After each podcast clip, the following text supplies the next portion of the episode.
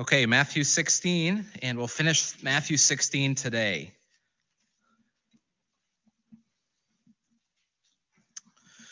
We'll be looking at verses 21 down through verse 28.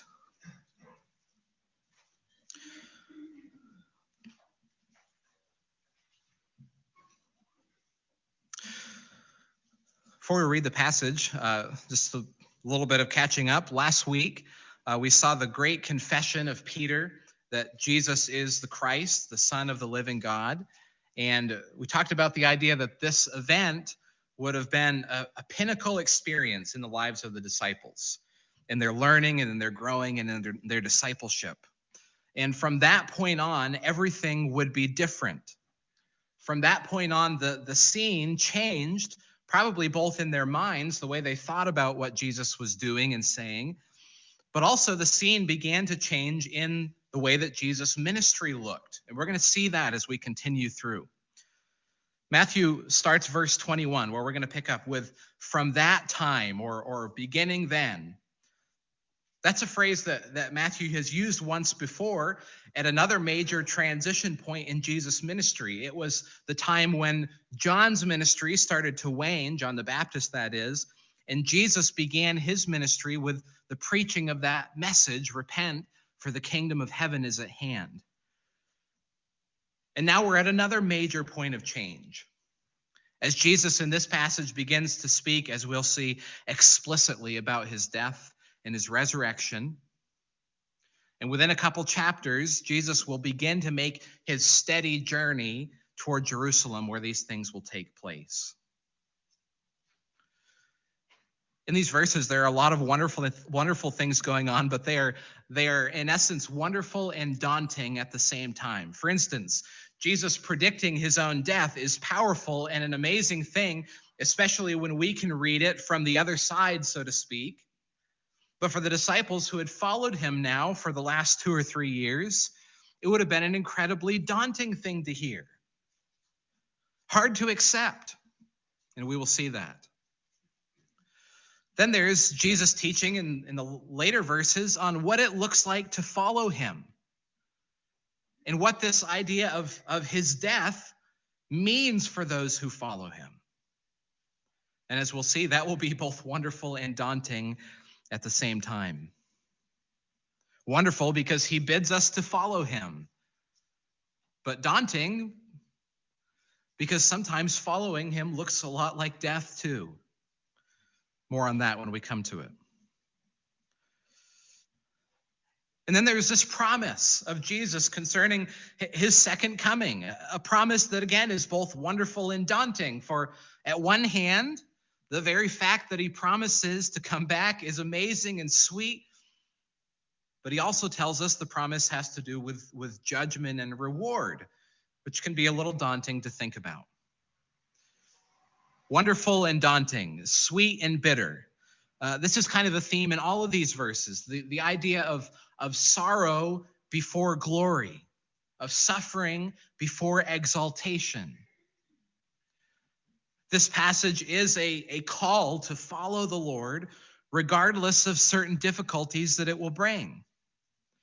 After all, our God is sovereign and working in all things both things we see as good and things we see as bad.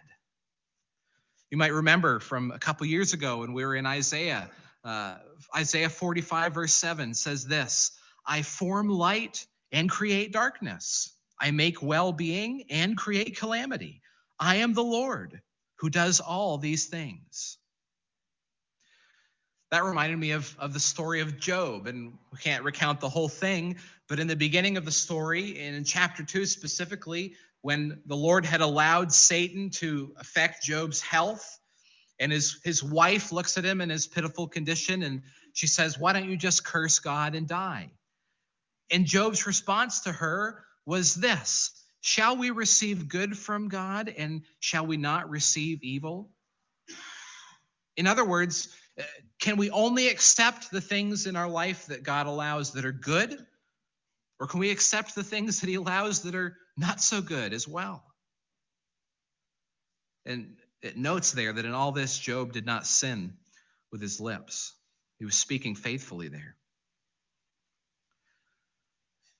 Yes, in God's plan, in the kingdom, suffering comes before glory. Hardship often comes before victory. So, if you're following along in the bulletin, the main idea today is that the disciples had to submit to the fact that Jesus had to die. And because of his death, may we submit our lives totally as we follow him. Let's read Matthew 16, beginning in verse 21, following down through. You can read on the screen. Also, uh, we did uh, get some new Pew Bibles, and uh, I think it's on page 771 if you want to find it quickly and follow along if you didn't have your own Bible.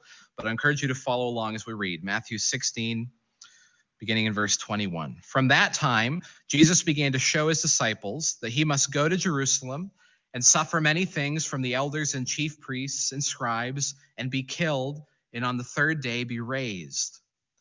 And Peter took him aside and began to rebuke him, saying, Far be it from you, Lord, this shall never happen to you. But he turned and said to Peter, Get behind me, Satan. You are a hindrance to me, for you are not setting your mind on the things of God, but on the things of man. Then Jesus told his disciples, If anyone would come after me, let him deny himself and take up his cross and follow me. For whoever would save his life will lose it, but whoever will lose his life for my sake will find it. For what will it profit a man if he gains the whole world and forfeits his soul? Or what shall a man give in return for his soul? For the Son of Man is going to come with his angels in the glory of his Father, and then he will repay each person according to what he has done. Truly, I say to you, there are some standing here who will not taste death until they see the Son of Man coming in his kingdom. Lord, I pray that you would give us ears to hear, give us eyes to see as we look at these words, Lord, words again that are, are bitter and sweet at the same time.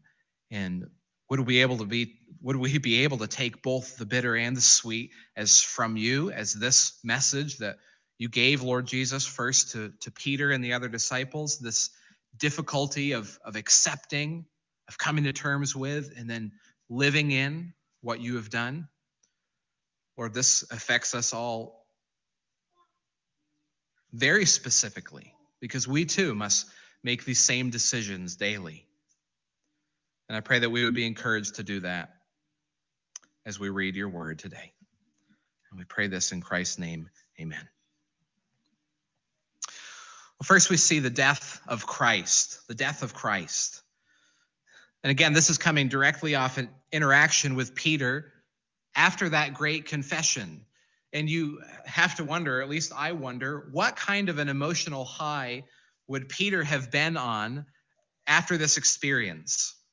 They were just told in no uncertain terms that their master and Lord was Lord of all the universe, the, the Son of God, the Messiah. They were told that he had a, a plan to build his church, to build his people, that is, and, and that not even the gates of hell, the power of death, would triumph over his efforts.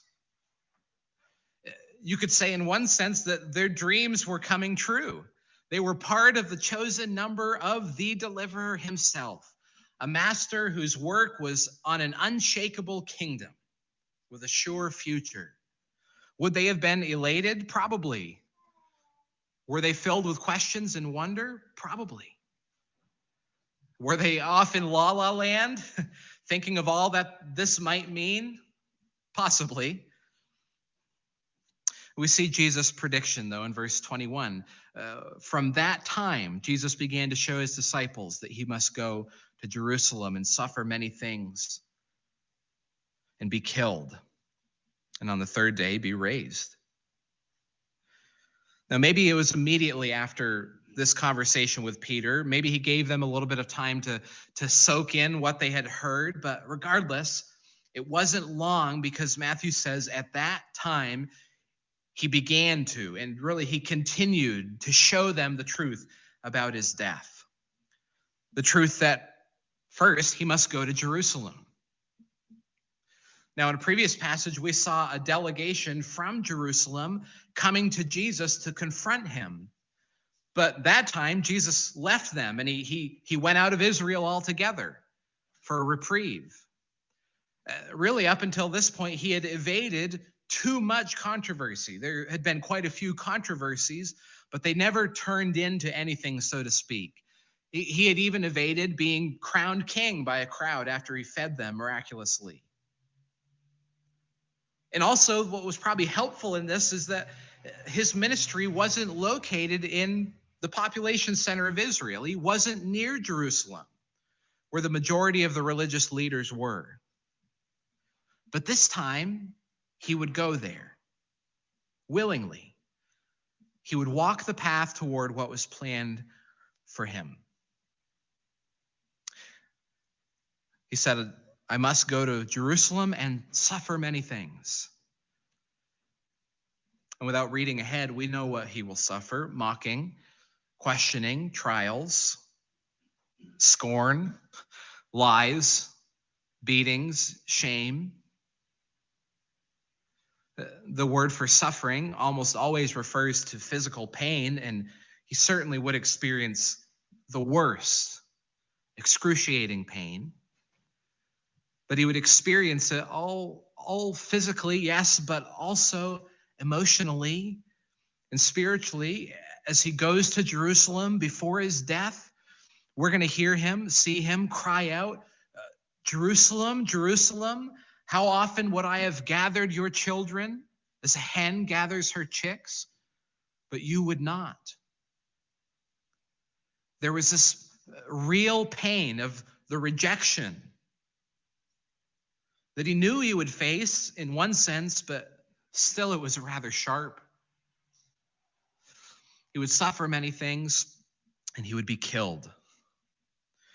Now, this might have been the, the unbelievable part for the disciples. They may could see him going to Jerusalem. They, they may could see him having controversy, more controversy with the, the Jewish leaders. They may could see him even facing some sort of physical altercations because of this. But to be killed, their Lord, their Master, the Messiah. Uh, what could this mean? Now, of course, he also told them that he would be raised on the third day. But as we get into the, the conversation here, it's almost as if they either skipped over this portion of the prediction, like they heard the part about suffering and death, and then everything else was just a wash after that. It, it took preeminence in their thinking. And no doubt that's why it says that Jesus began to teach these things. Uh, he began to show them these things. That is, he began to make them clear. He spoke uh, plainly. Uh, he painted a, a vivid picture. There was no question what he was talking about. And the language kind of indicates that he had to do this continually over and over again because it took them a while to get it. Now, he had alluded to his death before, but he had never really spoken explicitly about it. He had spoken about the, the sign of the prophet Jonah, where the Son of Man would be in the heart of the earth for three days, but they might not have picked it up from that. He had spoken of the idea before of taking up your cross to follow him, but they had not put the pieces together. And we see that in Peter's denial. Look at verse 22. Peter took him aside and began to rebuke him, saying, Far be it from you, Lord, this shall never happen to you. And if Peter was a spokesperson in the last passage where he made the great confession, then I think we might take him as the spokesperson here as well. Now, notice the exchange. Uh, Jesus began to show them the things of his death, and then Peter sort of interrupts. And then Peter began to rebuke him, it says, and then we'll see in verse 23 that, that Jesus interrupts him. Now, what does Peter say? He says, Far be it from you, Lord. In other words, nothing like this is, should even be in your thinking. Uh, have you ever jumped to conclusions and you're talking to someone, sort of explaining to them how you feel that the worst is going to happen, or you know, you sort of have that that doomsday attitude towards something, and then maybe a more level-headed person comes and says, "Don't even let your mind go there. That's not even a remote possibility. That's the furthest thing away from what we're dealing with right now." Well, that's kind of what Peter is, is trying to do. He's saying, That's ridiculous, Lord. Uh, don't even go down that path. This will never happen to you. Now, it might have been that Peter was emboldened by the revelation he had received from God that Jesus was the Messiah. And with that information, surely he thought, well, the deliverer won't die, the redeemer won't perish. That's silly. It's almost like Peter is saying, Jesus, don't you remember what your father just just told me? You're not thinking straight. He he wouldn't let this happen. But Peter had gone beyond what was revealed to him. Which brings up this idea that when we go beyond what is revealed from God, we go into our own imagination and our own thinking and our own devices. More on that in a second.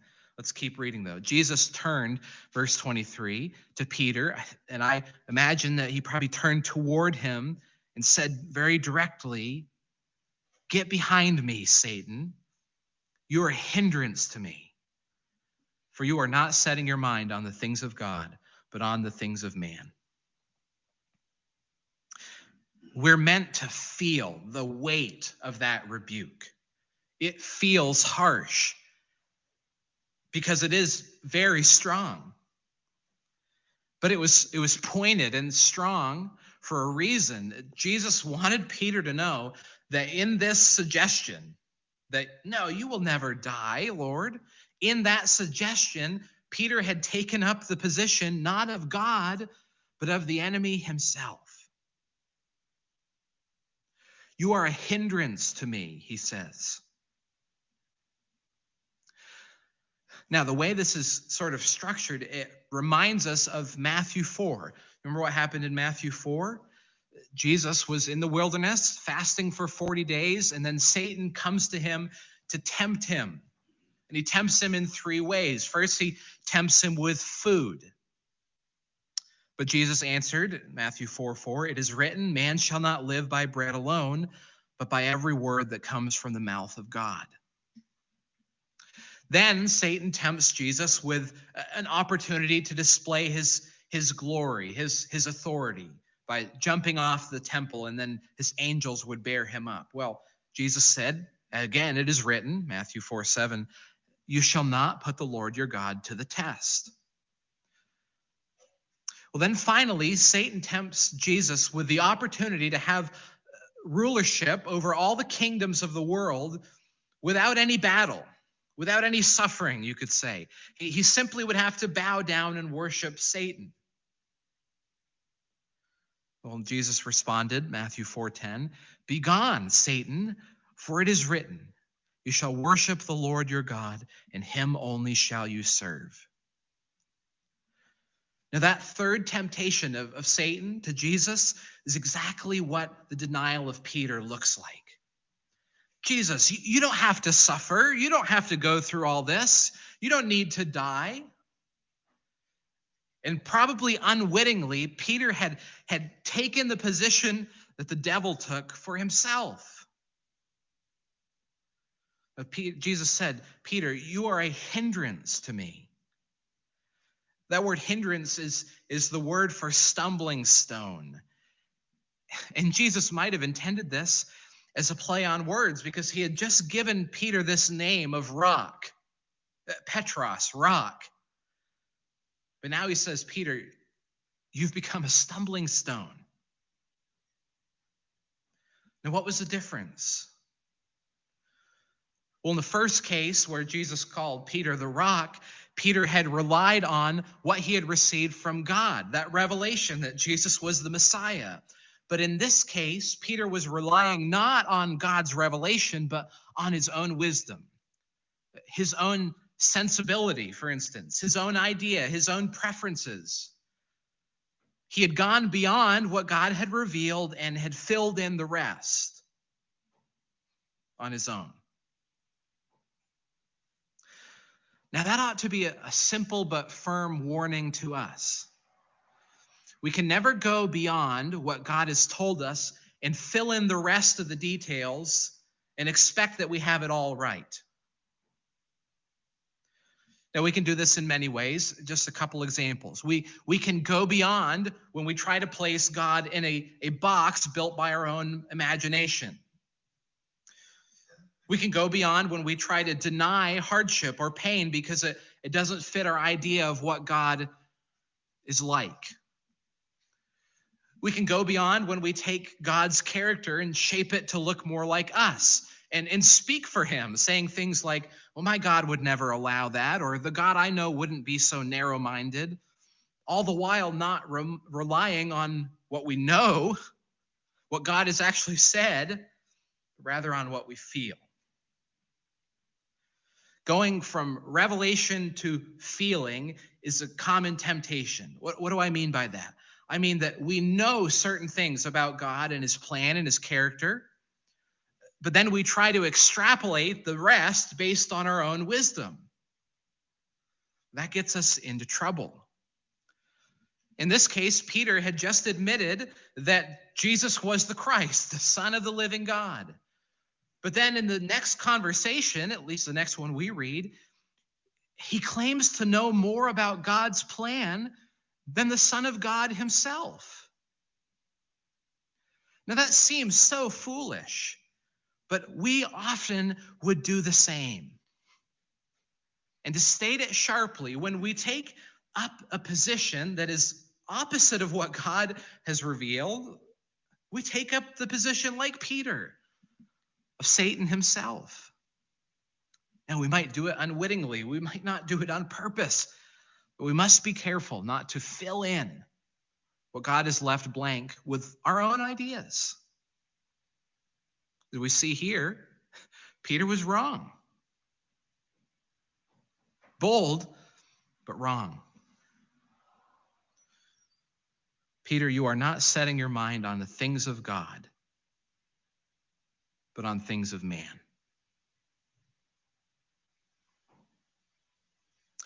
Well, we go from the death of Christ to the death of self. And I think this flows right out of this conversation, as Jesus had to explain to them. He told his disciples, verse 24, If anyone would come after me, let him deny himself and take up his cross and follow me.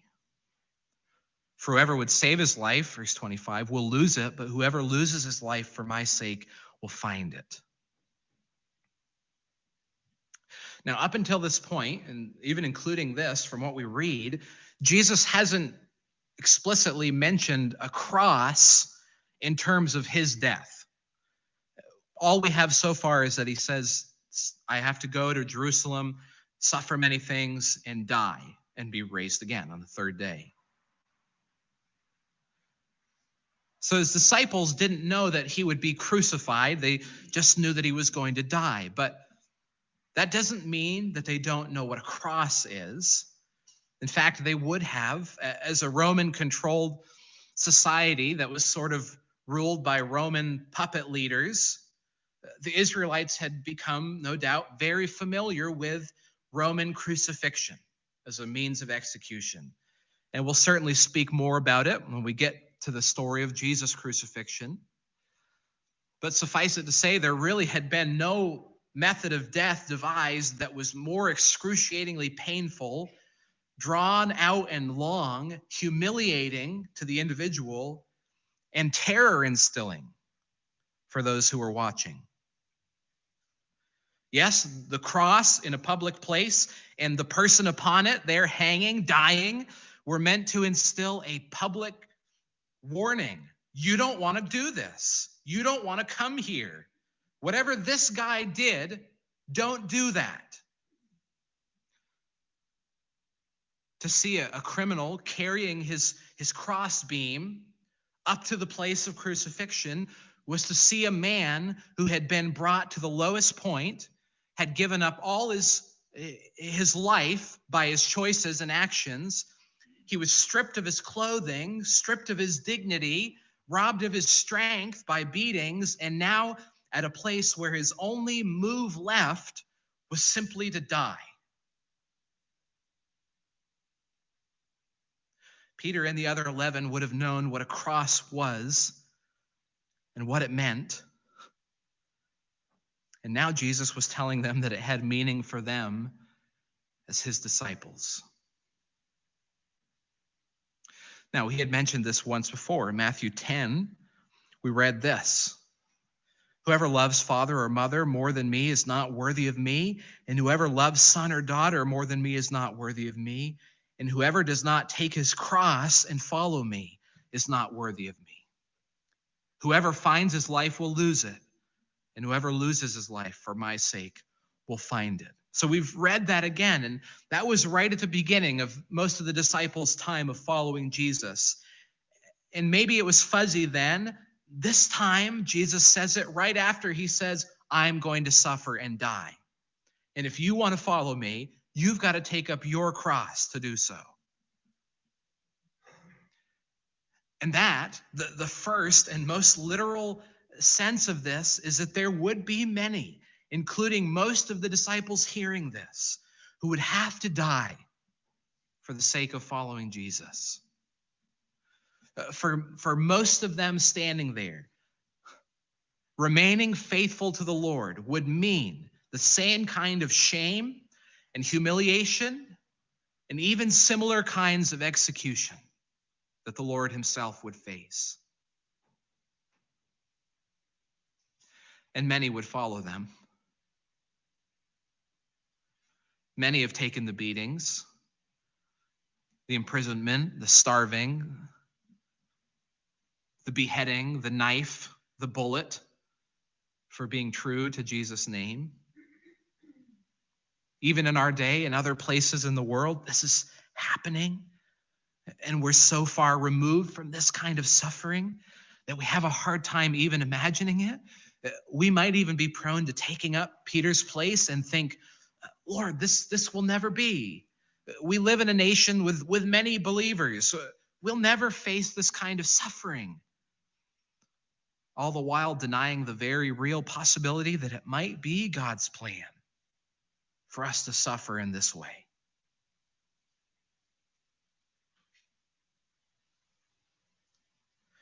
Now, taking up a cross, though, is not only here in reference to a physical death. In fact, the taking up of the cross was not the dying at all but rather it was the death march. Just as we will see Jesus do, the criminal would carry his crossbeam from the place of conviction to the place of death. That march, that walk, bearing that physical burden and all the public scorn and the shame that goes along with it, was a walk which was totally submitted to the death that was to come. So Jesus is saying that the life of following him is a life in which we've already come to terms with the fact that our life is not ours anymore. To take up the cross of following Jesus is to admit and to live in such a way that acknowledges Christ's total lordship and our total subservience to Him.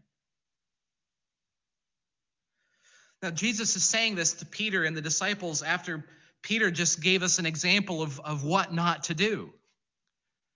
And for the disciples and Peter, the immediate application was that they needed to accept Jesus' own prediction about his death and suffering. They had to accept that the suffering would preclude the glory, that the shame would come before the victory. And for us, that is the same token. We've already seen Christ's death as we've read the rest of the scriptures. And because of that, we must admit that for us too, Sorrow must come before the exaltation. The shame must become or must come before the glory. Jesus would say in the Gospel of John, uh, a little bit later date, after his or at the end of his upper room teaching, I have said these things to you that in may in me you may have peace. In the world you will have tribulation. But take heart. I have overcome the world.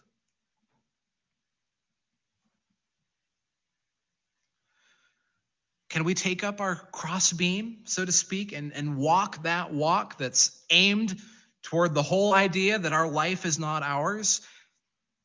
Can we readily admit that we will have suffering, at least in some form, for the name of Jesus? Can we admit that, that, like Job, that the Lord brings to us both days of pleasure and days of pain?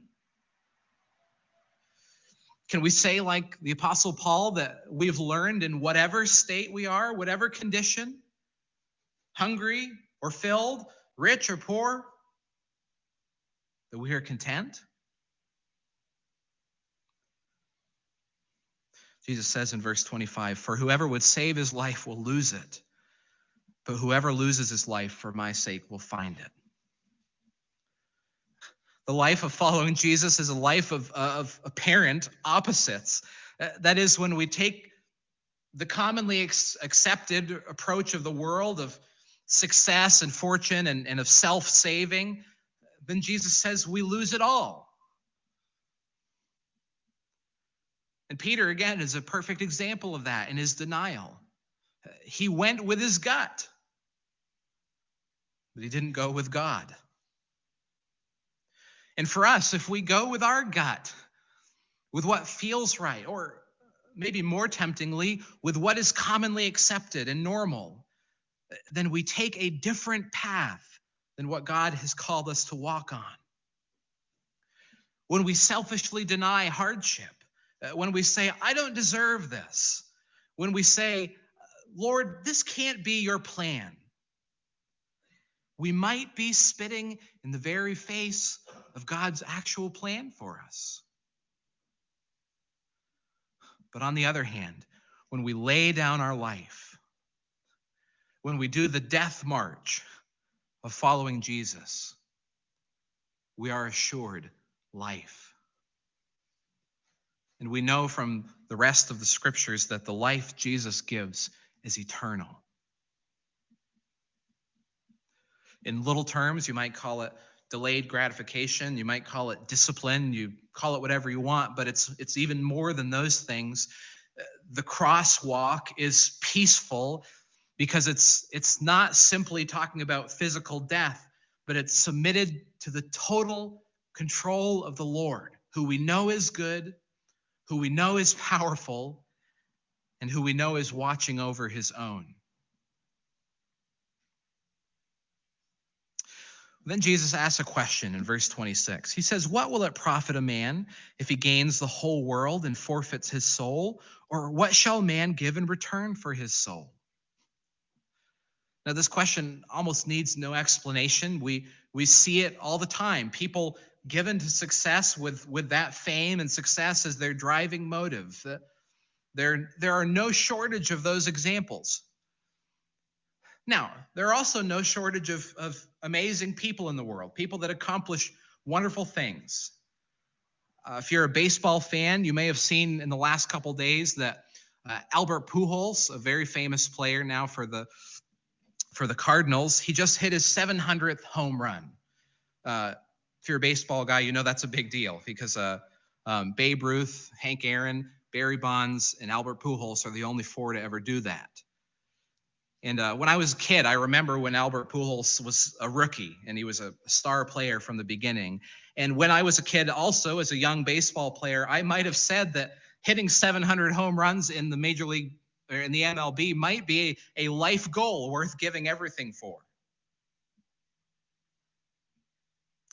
But yet we hear the uh, we hear the testimonies of those who have achieved these kinds of goals, who say afterward that after all is said and done, They weren't as satisfying as they might have thought. There's a strange paradigm. Oftentimes, star athletes, for instance, will either go on to ruin their life or they'll go on to build some sort of a foundation or a charity because they've got to do more than just play baseball. What if we gain the whole world, Jesus says?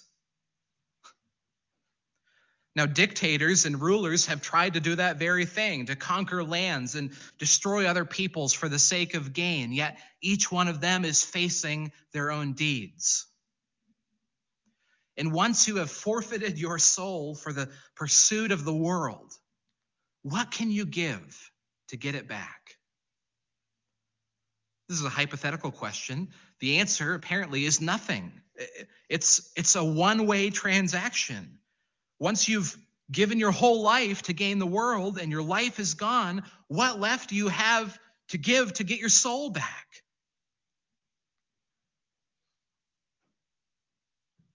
No, the only way to save your life is to give it up,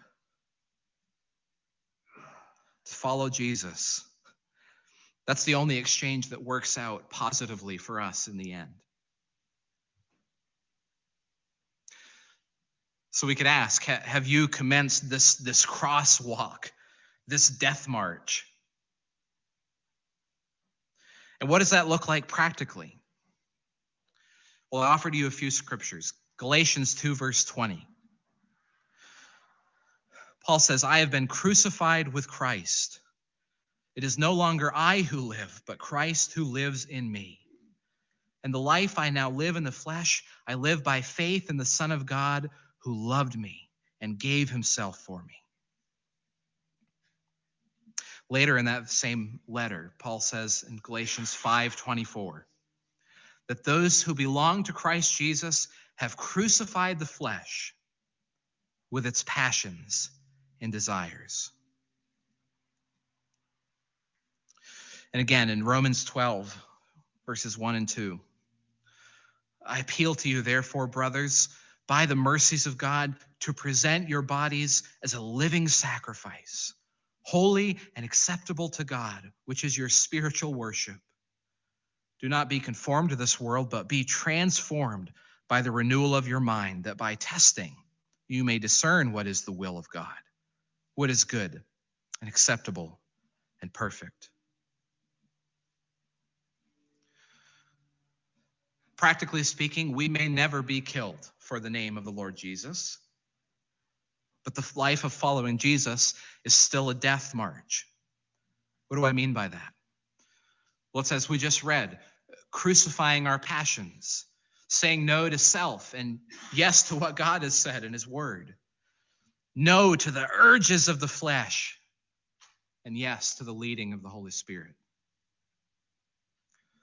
We see these things as, as little deaths we get a glimpse of not only how much of a real struggle it is, but we're also reminded of the value. This phrase isn't new with me, and I, I couldn't find the author or the person where I first read this, but I'll say it anyway. Uh, a day in the life of a Christian is made up of a thousand little deaths. For each time we say no to self, we're crucifying our flesh. But it rears its ugly head back up in another moment, another interaction, another relationship, another decision. And that's why the crosswalk is a death march. And a death march is not a one time decision. Think of it it's a thousand little decisions. Each step forward is another decision. Each moment in life is a time where we say, I want to kill my flesh and the passions of it.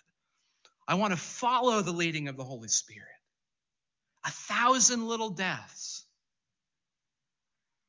as we take up our cross and follow Him. Do you see your walk with Christ like this? A thousand little deaths, knowing that at the end is true life.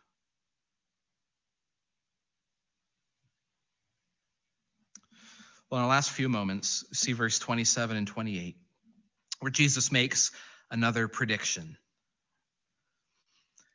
He says, The Son of Man is going to come with his angels in the glory of his Father, and then he will repay each person according to what he has done. Truly, I say to you, there are some standing here who will not taste death until they see the Son of Man coming in his kingdom.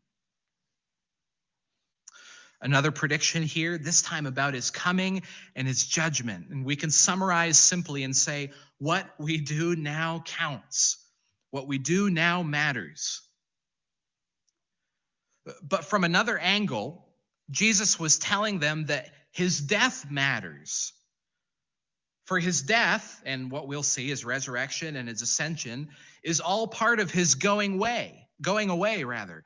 He speaks a lot about that in the Gospel of John, for instance. He promised that he would have to leave, he would have to go away. And his going away will be critical, as we see in John 14 and also at the end of Matthew, uh, for preparing a place for his people that we might be with him. But his going away is also critical for the judgment and the vindication work that he will do. There will be ultimate glory, coming in the glory of the Father with his angels, and there will be justice, a repayment to each for what he has done. For his followers, life.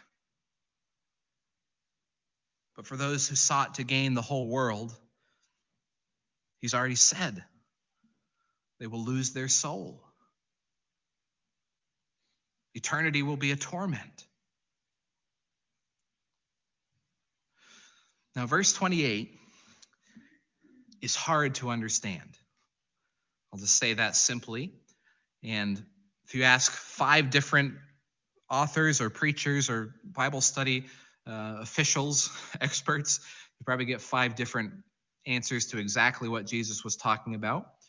And I won't claim to have the final word on this. We'll know one day. And uh, it doesn't really change anything a whole lot if we disagree. But here's a few here's a few things it might be talking about. Jesus says, There are some standing here who will not taste death until they see Son of Man come in his kingdom. It might be his resurrection, where he returns, so to speak, from the death.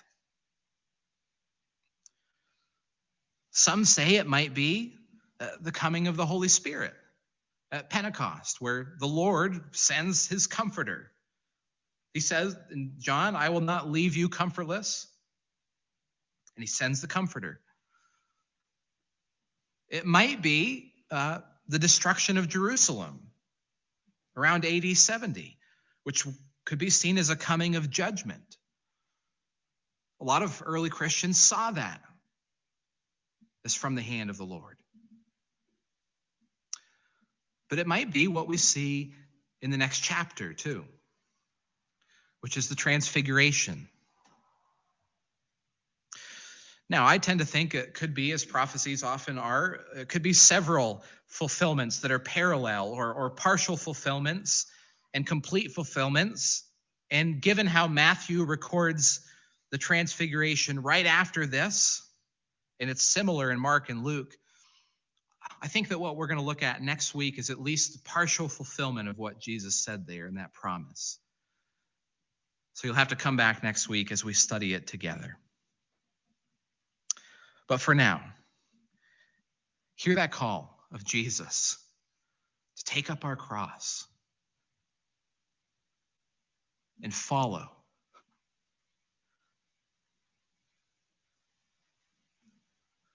Discipleship, step by step, a thousand little deaths.